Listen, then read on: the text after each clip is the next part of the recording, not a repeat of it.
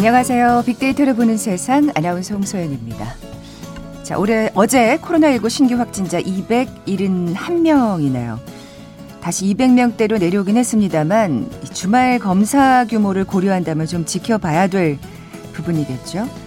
자, 내일부터 수도권의 사회적 거리두기 2단계로 격상됩니다. 생활 패턴을 다시 예전 수준으로 돌려놔야 하는 상황인데요. 아마 이 자영업자나 기업에서 느끼는 체감온도 더욱 클 수밖에 없을 겁니다.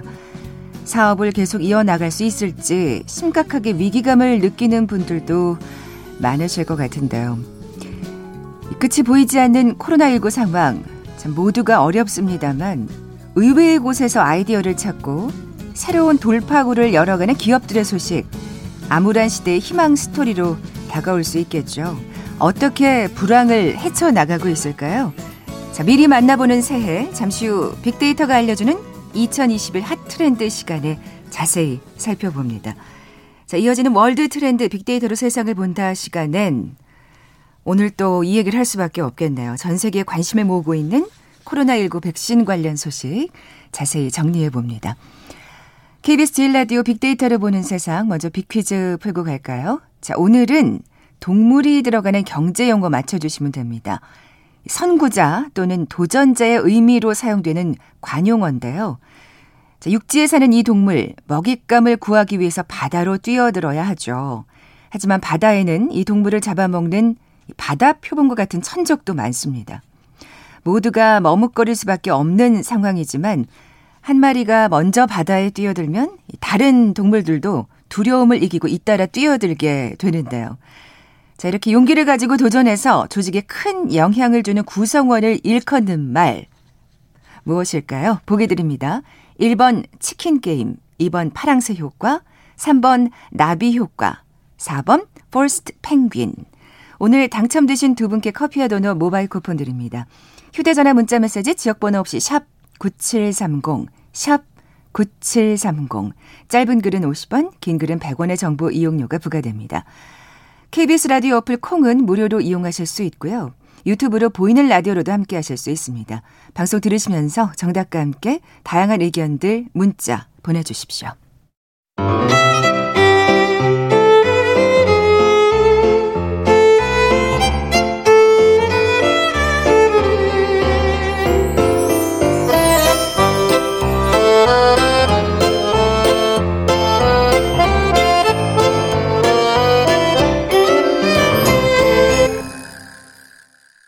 빅데이터가 알려주는 2021 핫 트렌드, 상명대학교 소비자분석연구소 소장이신 이준영 교수 나와 계세요. 안녕하세요. 네, 안녕하세요. 예, 이 시간에는 2021년을 미리 만나보고 있습니다. 2021년 소해해잖아요. 카우보이 히어로가 키워드라고 하셨는데, 자, 오늘 네 번째 시간이니까 B가 되나요? 네, 맞습니다. 예, 카우보이 히어로, 뭐 이 시간 같이 계속 하셨던 분들 아니라면 또 모르실 수 있으니까요. 사실 카우보이가 굉장히 용맹하게 네. 이제 말들이나 소들을 이제 몰잖아요. 그런 것처럼 우리가 이제 그 코로나19를 그렇게 좀 용기 있게 용감하게 극복했으면 하는 바람을 담은 소해해라고 하셨죠. 네, 희망의 네. 메시지를 담아서 키워드를 조어를 했습니다. 네, 카우보이 히어로. 오늘 네 번째 시간 B입니다. 어떤 키워드죠? 예, B는 이제 best we pivot이라고 해서요. 거침없이 pivot 이렇게 정했습니다. 네. pivot이라는 용어 자체가 원래는 이제 스포츠 용어거든요. 맞아요. 예, 농구에서 얘기하잖아요. 한 발을 축에 두고 이제 상대방의 움직임에 따라서 태세를 전환하거나 또 전략적인 대응 같은 것들을 빠르게 바꿔 나간다는 겁니다. 그러니까 지금 같은 코로나19 그런 시국에서는 이런 위기 상황에서 사업 방향을 빠르게 수정해 나가는 게 굉장히 중요하죠. 네. 그래서 시장 변화도 굉장히 빠르고, 그래서 이런 변화에 대처하기 위해서 제품이나 또 전략이나 마케팅 같은 그런 경영의 이런 모든 국면에서의 그런 변화 대처 능력이 필요하다라는 것을 얘기를 하는 거죠. 특히 이제 이거는 이제 스타트업 비즈니스에서 피보팅이라는 용어가 먼저 시작이 됐거든요. 그렇군요. 네. 대표적으로 이제 보면 우리가 이제 4차 산업의 환경적 특성이라고 본다면 네 가지를 듭니다. 이게 첫 번째는 변동성이 굉장히 심하고 네. 또 굉장히 복잡하고 또 불확실하고 모호성이 강하다 이렇게 볼 수가 있는 건데요. 어떻게 보면 지금의 코로나19 시국이 좀 이런 특성과 닮아 있죠. 참 비즈니스 하는 사람들로서는 정말 어려운 네. 환경이란 생각이 들어요. 예. 네. 그래서 처음 이제 스타트업들이 시작했다 하더라도 애초에 그런 어떤 방향성하고 굉장히 다르게 피보팅한 케이스가 되게 많습니다. 대표적으로 보면 뭐 유튜브 같은 경우는요.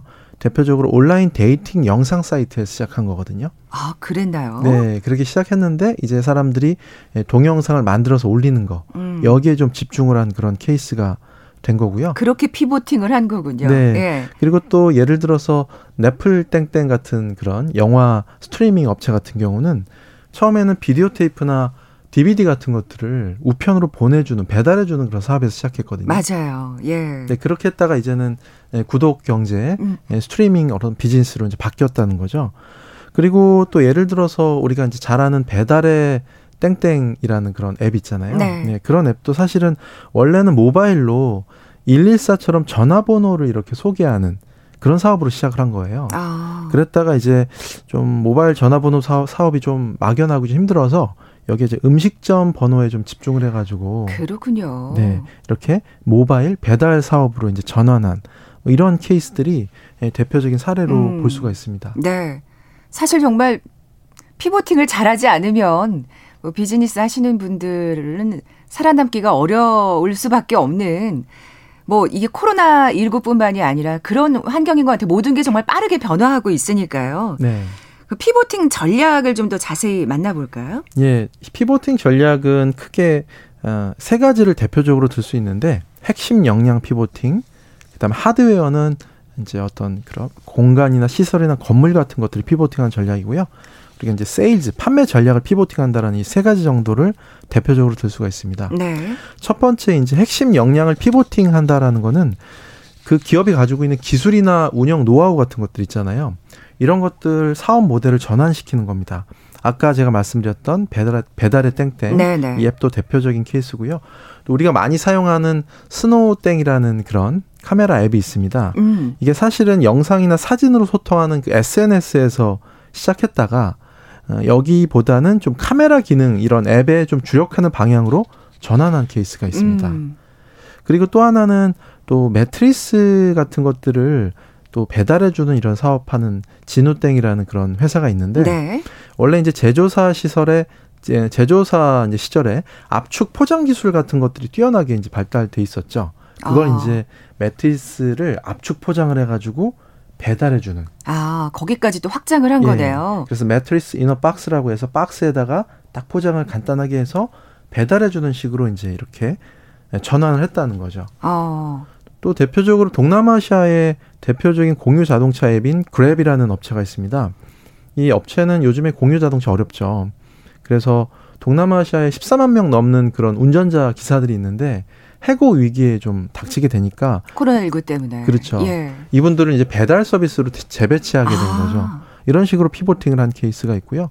또 일본 택시 회사 같은 경우는 승객이 주니까 택배 서비스 같은 것들을 시작을 해서 피보팅한 이런 핵심 역량을 피보팅한 케이스가 있습니다. 네. 진짜 굉장히 발빠르게 사실은 네. 어떻게 보면 핵심 역량이라는 걸 쉽게 바꾸기가 쉽진 않은 건데 그래도 사실 이렇게 했기 때문에 정말 망하지 않을 수 있었던 그런 지금 또 코로나19 시대라는 생각이 드는데 그다음에 하드웨어 전략도 만나볼까요? 네. 하드웨어를 전환시키는 전략은요. 시설이나 공간이나 건물 같은 이런 물리적 자원을 중심으로 전환시키는 거예요. 대표적으로 보면 우리가 그 항공기에서 그 좌석을 다 떼어내고 화물기로 전용하는 그런 사례들 많이 보도가 됐죠. 승객이 주니까요. 네. 예. 그래서 실제로 국내 그 한 항공사 같은 경우는 여기서 흑자를 굉장히 많이 냈다는 거죠. 위기를 상당히 지혜롭게 극복한 네. 케이스가 된 거고요. 그리고 요즘에 또 체험 비행 상품이라고 해서 그냥 우리가 어떤 나라를 갈 때 대만을 간다고 하면 그 상공만 이렇게 한 바퀴 돌고 오는 예, 기내식 먹고 요즘 그렇다면서요. 네. 면세점 같은 거 이용하고 예. 이런 식으로 이제 또 전환하는 이런 또 상품 같은 것들이 나오기도 했고요. 또 타이항공 같은 경우는 이 비행기의 의자 같은 것들 그대로 띄워가지고 본사 건물에다 배치를 한 거예요. 한 네. 건물에. 예. 그래서 그거를 이제 레스토랑 카페 같이 구성해서. 이거 기내식을 먹는 것 같은 그런 네. 느낌을 비행기를 타는 것 같은 그런 기분을 내봐라. 워낙에 비행기를 타고 싶어하는 사람들이 많으니까 이런 식으로 이제 하드웨어를 피보팅한 케이스가 있습니다. 그리고 또 이제 대표적으로 화장품이 요즘엔 좀 어렵죠. 색조 화장품 같은 것도 좀 많이 안 쓰니까. 그렇죠. 그래서 그 공장 라인 같은 것들을 손소독제 그 생산 라인으로 이제 대거 교체한 케이스도 대표적인 하드웨어 피보팅 사례로 들고 있습니다. 네. 마지막으로 세일즈 피보팅인가요? 네. 세일즈 피보팅 같은 거는요. 요즘에 이제 판매 전략을 전환한다 이렇게 얘기를 하는 거거든요. 그래서 항공업계 같은 경우는 여러 가지 이제 요즘에 위기에 이제 닥쳐 있어서 냉동 기내식 같은 것들을 또 배달을 해주는 서비스들이죠. 아, 이렇게 정말 비행기를 타고 싶어 하시는 분들이 많은 모양이에요. 기내식이 너무 그립다. 그 특유의 맛이 있잖아요. 네, 사실 근데 그 저희 이제 아나운서실에서도 이제 식사를 하고서 이제 다들 그 사무실에 모여가지고 이런저런 얘기를 하다가 아, 진짜 올 한 해 어떻게 갔는지 모르겠다. 아무것도 안 한 것 같다. 근데 가만 생각해 보면 그래도 1년에 한 번씩 딱 그 장기 휴가를 내 가지고 뭐 멀리도 가기도 하고 해외를 가기도 하고 뭐 국내를 가기도 하지만 되게 해외 여행을 많이 가잖아요. 그걸 안 하니까 한 해를 어떻게 보낸 건지 잘 아무것도 안 한 것 같다는 얘기를 많이 하더라고요. 그렇습니다. 근데 많은 분들이 이렇게 느끼시는 모양이에요. 네, 그렇죠. 그래서 여러 형태로 이제 항공사에서 이런 상품을 내놓고 있는데 그 호주의 퀀타스 항공 같은 경우는 퍼스트 클래스 탑승객한테 제공하던 잠옷이나 뭐 로션, 간식거리 같은 것들을 패키지화 시켜가지고요. 이렇게 또 한번 1등석 손님이 돼보는 거군요. 예, 퀀타스 케어팩이라는 이런 상품으로 일반 소비자한테 판매를 하기도 합니다. 그리고 요즘엔 또 호텔 같은 게 잘 많이 안 가니까 호텔에서 제공하는 침구류나 타월이나 이제 가운 같은 거 있잖아요. 네. 이런 것들을 자체적으로 상품화 시켜가지고 호텔 에서 이제 온라인 오프라인을 통해서 더 많이 판매를 하고 있다는 거죠. 아, 호텔도 어려우니까요. 네. 예. 그리고 이제 또 어떤 그 치즈 케이크를 중고등학교에 납품하던 그런 회사가 있었어요. 근데 아무래도 요즘에는 수업들을 많이 집에서 하니까 그래서 좀 납품할 때가 많이 없어져가지고 일반 소비자들을 대상으로 해서 이 치즈 케이크를 판매를 하기 시작한 거죠. 그래가지고 굉장히 많은 수익을 올렸다라는 그런 또 소식이 들려오기도 합니다. 그리고 이제 PC방 같은 데서는 사실은 그 이 PC방 휴게 음식점으로 등록된 그런 케이스가 많거든요. 아, 그렇군요. 네, 그래서 이 PC방에서 그 내부에서 이제 팔던 그 안에서 팔던 메뉴 같은 것들을 개발해서 음식을 배달해주는 이런 서비스 같은 것들. 아예 음식점으로 업으로 전환을 하는 거네요. 그렇죠. 이런 배달 서비스로 전환한 케이스. 예, 사실 뭐 PC방에서 먹는 음식들이 진짜 맛있다는 얘기를 저도 많이 들었거든요. 직접 먹어보진 못했는데 야 진짜 사실 정말 이렇게 빠르게 머리를 쓰지 않으면 지금 살아남기 어려운 또 시대다 보니까 이렇게 피보팅 전략이 정말 어떻게 보면 좀 비일비재하게 주변에서 일어나고 있네요. 네, 그렇습니다. 정말 이제 우리가 이제 코로나19 이후에 트렌드 어떤 속도의 변화에 좀 주목할 필요가 있는 거고요. 이제는 규모의 경제 시대에서 좀 속도의 경제 시대로 가고 있다 이렇게 얘기를 합니다. 네. 규모의 경제 때는 뭔가 좀 계획하고 실행하고 할 그런 여유가 있었지만 지금은 그럴 여유가 없다는 거죠. 그리고 또 뭔가 내가 원래 해오던 거에 집착하는 그런 어떤 마음도 좀 버려야 될 것 같아요. 네, 그렇습니다. 그래도 내가 지금까지 해온 게 있는데 막 이런 생각이라든지. 그동안의 고정관념 같은 것들도 과감하게 깨고요. 이제 규모의 경제 시대에서는 뭔가 변수를 최소화시키기 위해서 노력했다고 한다면 이 속도의 경제 시대에서는 속도를 최대화시키기 위해서 노력해야 된다. 그리고 비용이 주도하는 규모의 경제에서 이제는 기회가 주도하는 이 속도의 경제 시대로 돌입하고 있다. 이렇게 배경을 좀 얘기할 수가 있겠죠. 네, 그리고 이제 과감하게 이런 그 테스트를 통해서 이 가설이 맞는지 틀리는지 바로바로 점검하고 검증하는 이런 노력들이 필요하다라는 겁니다. 그러니까 그 피보팅을 했을 경우에 어떻게 될까? 네, 그렇습니다. 과거에 이제 ROI라는 개념이 있잖아요. Return on Investment라고 해서 투자 수익률이라는 개념이 있었다면, 지금의 그런 속대 경제 시대에서는 ROF라는 개념, Return of Failure라고 해서 실패 수익률이라고 이제 이렇게 지칭을 하고 있는데요. 좀 전환 전략을 좀 과감하게 진행하기 위해서 이런 실패의 경험으로부터 좀 교훈을 얻는. 그래서 바로바로 수익으로 연결하는 이런 ROF의 개념 같은 것들이 중요해지고 있다 이렇게 강조하고 있습니다. 어떻게 보면 그러니까 역설적으로 얘기하면 실패를 두려워해서는 안 되겠네요. 네, 그렇죠. 예. 그래서 예를 들어서 뭐 업무용 메신저 서비스를 제공하는 슬랙이라는 그런 회사가 있는데요. 원래는 이 회사도 온라인 게임 개발 회사였다는 거죠. 정말 발빠르게 이제 전환을 시켜가지고 이런 변화하는 환경에 대응하는 정말 빠른 포기와 순발력이 필요한 지금의 시대다 이렇게 말씀드릴 수가 있겠죠. 빠른 포기라는 말이 진짜 와 닿는데요.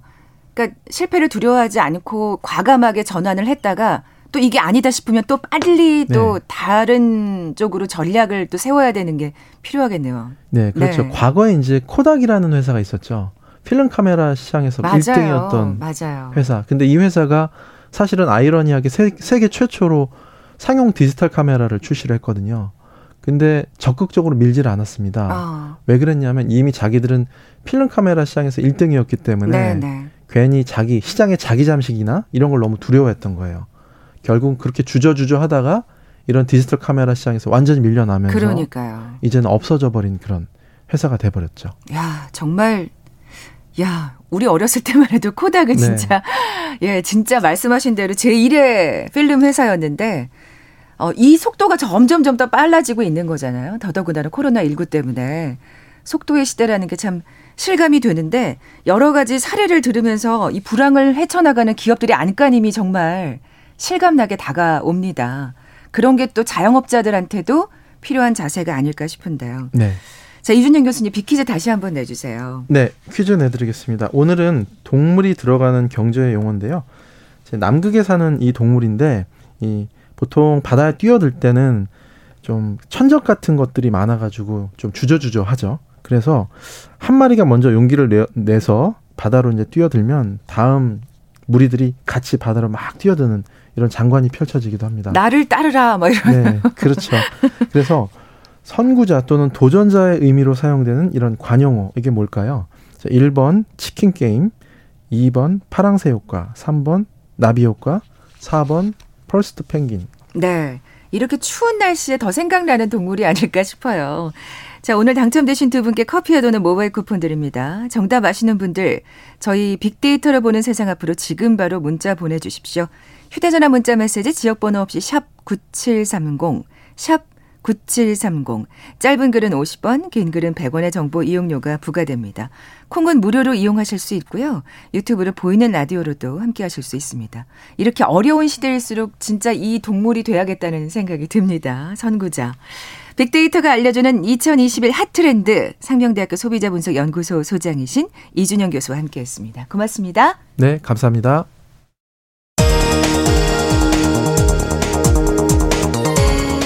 헤드라인 뉴스입니다. 어제 국내 코로나19 신규 확진자는 271명으로 엿새 만에 200명대로 집계됐습니다.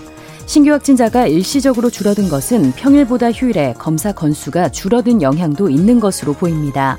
국내 발생 확진자 255명 중 서울 109명, 경기 74명, 인천 23명으로 수도권에서 많았습니다. 정부가 지난주 코로나19 확진자가 2,000명을 넘어 3차 유행이 시작되고 있다며 방역수칙 준수와 거리 두기를 통해 확진자 증가세를 꺾어야 한다고 밝혔습니다. 문재인 대통령이 이틀간 화상으로 개최된 G20 정상회의 일정을 모두 마쳤습니다. 특히 이번 G20 정상선언문에는 문 대통령이 강조했던 기업인 등 필수 인력의 국경 간 이동과 관련해 공중보건을 방해하지 않는 선에서 인력 이동을 원활화할 수 있는 구체적 조치를 계속 모색해 나간다는 내용이 포함됐습니다. 민주당이 오늘 예정된 양당 원내대표와 국회의장 회동에 공수처의 여야 합의 출범의 마지막 시한이라며 불발될 경우 공수처법을 개정해 출범시키겠다고 밝혔습니다. 민주당이 공수처장 추천 과정에서 야당이 거부권을 행사하지 못하도록 공수처법을 개정하겠다고 예고한 가운데 국민의힘과 국민의당이 일제히 반발했습니다. 국토교통부는 내년 7월부터 30세대 이상 신축 공동주택의 에너지 성능 기준 강화 내용을 골자로 한 에너지 절약형 친환경 주택 건설 기준 개정안을 행정 예고한다고 밝혔습니다. 서울과 수도권으로 가는 광역 급행버스가 준공영제로 시범 운영됩니다. 내일부터 수도권의 사회적 거리두기가 2단계로 상향됨에 따라 군도 간부들에 대한 국내 거리두기를 2단계로 높이기로 했습니다. 장병들의 휴가는 방역수칙 준수를 조건으로 가능합니다. 지금까지 라디오 정보센터 조진주였습니다.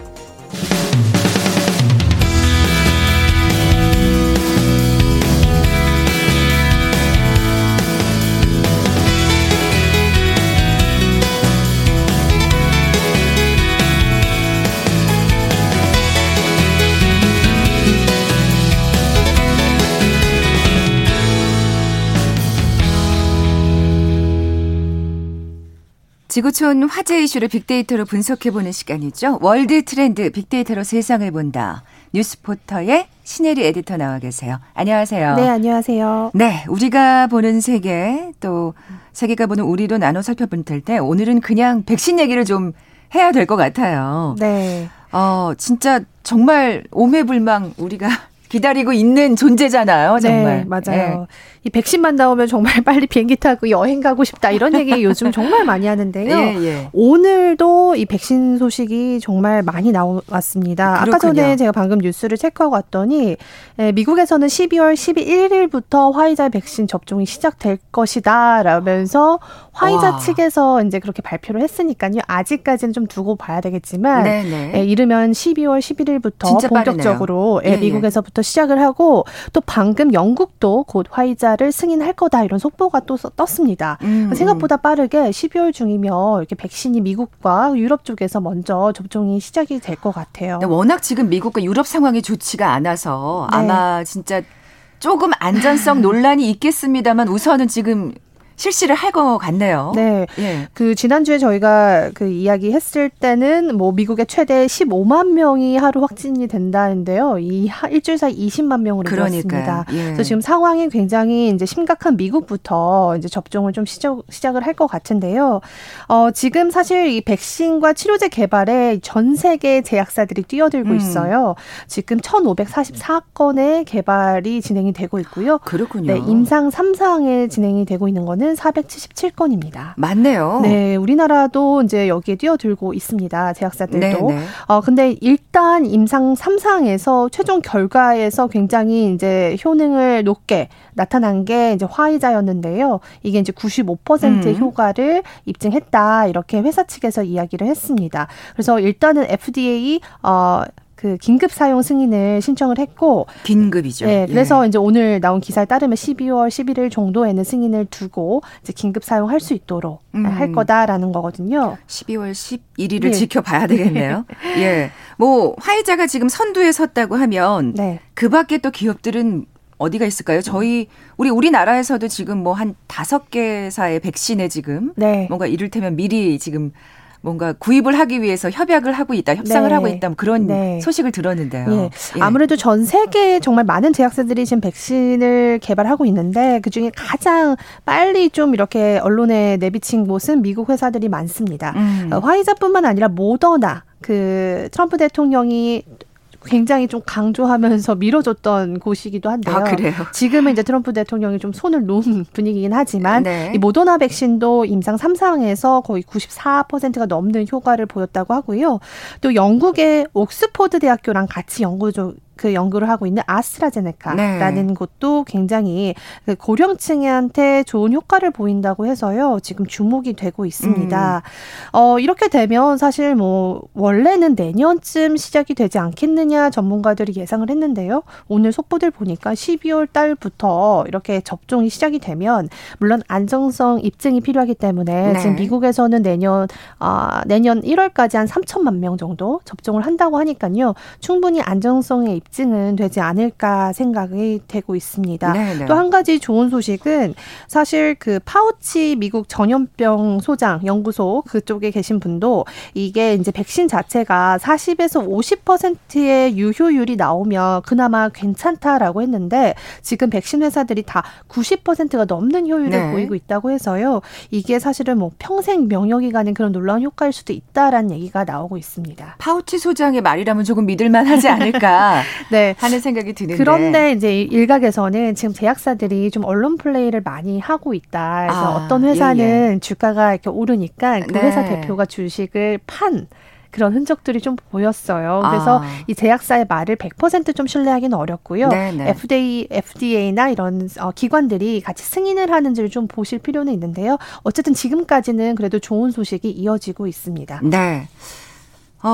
지금 우선은 반가운 소식이에요. 12월 11일부터 이제 미국이 시작한다. 근데 우리나라는 과연 언제쯤 될까? 네. 사실 그것도 궁금하고 백신을 다 맞는 데까지는 좀 시간이 걸릴 테니까 7일째라도 나왔으면 하는 생각 가지신 분들 많을 거거든요. 예. 지난주에도 말씀드렸죠. 정말 유럽에서는 차 안에서 링겔을 꽂고 거의 차 안에서 치료를 받아야 될 만큼 입원실이 부족한데 그래서 지금 백신보다는 치료제가 더 급할 수도 있습니다. 그리고 사람들이 아직 백신을 맞는 것에 대한 심리적인 그 어떤 부담감들도 있거든요. 이게 과연 안전할까? 네, 그래서 미국인들의 40% 넘는 사람들이 백신을 아직 맞지 않겠다라고 응답을 얼마 전에도 좀 보인 것도 나왔습니다. 워낙 또 독감 백신도 잘 안 맞는 미국인들이잖아요. 그래서 요즘 뭐 부작용 이런 것들이 또 화두가 되다 보니까요. 차라리 치료제가 빨리 좀 더 나와야 된다라는 목소리가 있는데요. 마침 어제 주말 사이에 리제네론이라는 회사의 그 항체 치료제가 미국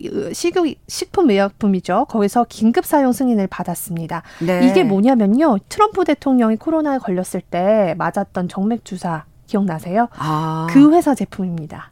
굉장히 비싼 치료 받으셨잖아요. 네, 맞아요. 트럼프 대통령. 예. 트럼프 대통령이 이 약을 투약 받자마자 굉장히 상태가 좋아졌다고 극찬했던 회사인데요. 네. 여기가 이번에 이제 긴급 사용 승인을 받았는데 여기가 사실 부작용 논란도 한 번 있었습니다. 그래서 일각에서는 부작용이 좀 있다고 하는데 어떻게 이렇게 긴급 사용이 됐을까라고 이야기를 하는데요. 일단 FDA 측의 이야기를 들어봤더니 거기에서 발표한 걸 보면 일단은 긴급 사용하기까지는 그 안전성은 괜찮고 앞으로도 계속 긴급 사용을 하면서 검증을 해나갈 거다 이야기를 하는데요. 하루에 20만 명이 확진이 되다 보니까 일단은 좀 효과가 있으면 치료제로 좀 투약을 하고 나서 좀 더 건강 이런 검증을 하겠다 이런 입장을 좀 보이고 있어서요. 일부에서는 좀 이게 우려가 되고 있는 상황입니다. 그러네요. 네. 뭐 우리나라가 백신이나 치료제 생산 기지로 러브콜을 받고 있다면서요? 네. 지금 미국 제약사인 일라이릴리라는 회사는요. 이 항체 치료제를 이제 이것도 FDA의 긴급 사용 승인을 받았는데요. 여기가 지금 우리나라와 같이 위탁 생산을 하려고 한다고 합니다. 그리고, 치료제 말씀하시는 거군요. 네. 예. 그리고 아스트라제네카나 노바백스의 백신이요. 우리나라에 또 위탁 생산 계약을 맺었다는 뉴스도 나왔거든요.